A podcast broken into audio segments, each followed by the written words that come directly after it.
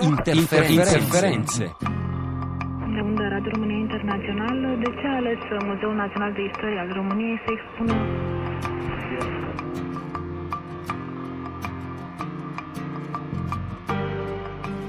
È con me come ogni giovedì Andrea Bornino e le sue interferenze. Buongiorno Andrea. Buongiorno Anna, buongiorno agli ascoltatori. Questa è una puntata che noi vogliamo dedicare, stiamo dedicando interamente alle Olimpiadi che eh, si inaugurano a Rio domani. Sono però du- delle Olimpiadi con due facce, una faccia che è quella dello sport, delle storie straordinarie che abbiamo raccontato ed è la faccia ufficiale delle Olimpiadi e poi c'è una faccia ombra, una faccia oscura di queste Olimpiadi che è fatta di violenza, di morte. Sì, sono due facce che voglio provare a raccontare anche dal punto di vista radiofonico, perché ho trovato due storie che raccontano proprio come questo evento si possa vedere da, da, due facce, da due zone in maniera completamente diversa. La prima storia arriva dalla radio più famosa e più importante del Brasile, si chiama Radio Globo, che da domani diventa rete olimpica. Rádio Globo, líder de audiência, apresentou Tarde Legal com João Ferreira. Rádio Globo 1220. E questa è Radio Globo che stiamo ascoltando, è la radio più famosa, più importante del Brasile, eh, è anche un'importanza politica perché viene, molto, viene usata spesso come strumento per andare a influenzare l'opinione pubblica. Da domani Radio Globo diventa Radio Olimpica, quindi vengono dedicati addirittura due nuovi canali che trasmettevano 24 ore su 24 tutto quello che succederà in queste Olimpiadi di Rio. Questa è una cosa abbastanza normale, era successo anche a Londra, in tutte le Olimpiadi le radio si trasformano. Esiste però un'altra Olimpiade che le radio stanno raccontando, non sono le radio ufficiali nazionali, ma sono le radio comunitarie. In Brasile ce ne sono oltre 5.000 legali, si dice che ce ne siano almeno il doppio illegali, quindi un'enorme rappresentanza di piccole voci che danno eh, spazio alla comunità. Che cosa stanno facendo queste voci? Stanno raccontando una campagna che si chiama Dos Jogos da Exclusao, il mio brasiliano è orribile, i giochi dell'esclusione che fanno vedere che questi giochi hanno portato anche tantissima violenza e tantissimi problemi sociali. Esiste un jingle, uno spot che vi facciamo ascoltare poi raccontiamo che cos'è questa campagna. O que a Carta Olímpica promete? Leia e você verá palavras como respeito, paz.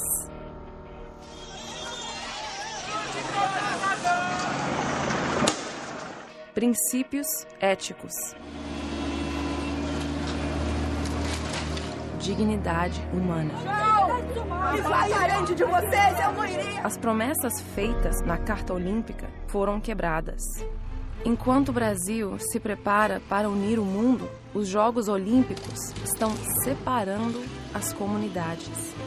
Esta non è la prima vez che mega eventos sportivi. Ecco, Andrea, che cosa stava dicendo questo spot? Questo spot iniziava a raccontare quali sono le parole chiavi della carta olimpica, la carta del CIO che è quella che dà il senso eh, alle Olimpiadi. Beh, le parole chiavi sono rispetto, pace, principi etici e dignità queste quattro parole viste da chi le Olimpiadi non le vede non partecipandoci come sportivo o come le vediamo noi in tv, ma chi abita a Rio in, questo, in questi anni, evidentemente queste quattro parole non sono state rispettate.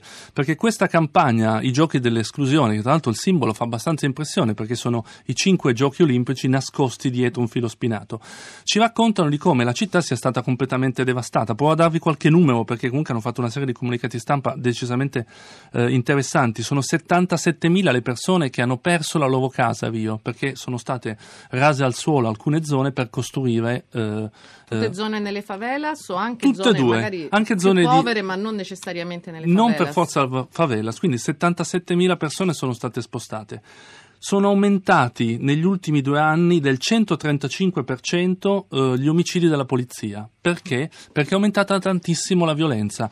Eh, sono state create delle zone di esclusione, e il termine fa abbastanza impressione, che già da un anno andavano ad allontanare l'accesso sia delle favelas, ma anche di, anche di altri quartieri importanti di Rio rispetto ai giochi, alla zone dove si terranno i giochi olimpici.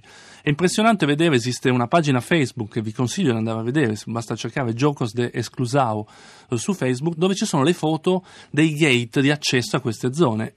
A me è venuto in, mente Genova 15 anni fa, il G8 dove alcune zone della città davanti alla stazione di, di, di Brignole fu fatto questo enorme muro di container.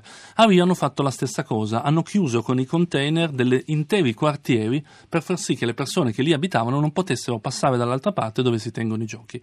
Quindi il, il, con tutto il racconto è un racconto appunto che fa vedere la violenza, la discriminazione e i problemi sociali che stanno facendo nascere queste Olimpiadi. La cosa interessante è che questo racconto appunto non è fatto dai media ufficiali ma è fatto fatto dalle radio comunitarie, che in Brasile da sempre rappresentano qualcosa di diverso. Due anni fa a questi stessi microfoni raccontavo che AMAC, l'associazione delle radio comunitarie brasiliane, aveva fatto una campagna che raccontava quello che era successo dietro il campionato di calcio del mondo la stessa cosa, quindi in quel caso tra l'altro più diffuso su tutto il territorio del Brasile, perché appunto la manifestazione non si teneva soltanto a Rio ma in varie città. Anche lì per andare a costruire, rifare gli stadi, fare le zone di accoglienza, ci furono gli stessi problemi, quindi persone che avevano perso la casa, aumento della violenza, insomma un, una rivoluzione del... sociale dietro un, un, un, evento sportivo. E ci sono anche delle persone che hanno perso la vita per lavorare alla, alle varie ristrutturazioni degli stadi per i giochi sì, di Rio. Ad oggi il numero ufficiale sono 11 persone contro le zero che eh, di Londra nel 2012, quindi 11 a 0 fa abbastanza 11. impressione. Però nel, nel, nei documenti si fa notare il fatto che la maggior parte delle persone che lavoravano nei cantieri fossero in nero, quindi questo, queste 11 persone che sono morte in verità non sapremo mai se il numero è vero. Aggiungo che sempre sulla stessa pagina hanno fatto un lavoro di documentazione incredibile, ci sono tutta una serie di mappe che raccontano come Rio sia stata divisa in zone e come in queste zone non c'è più passaggio.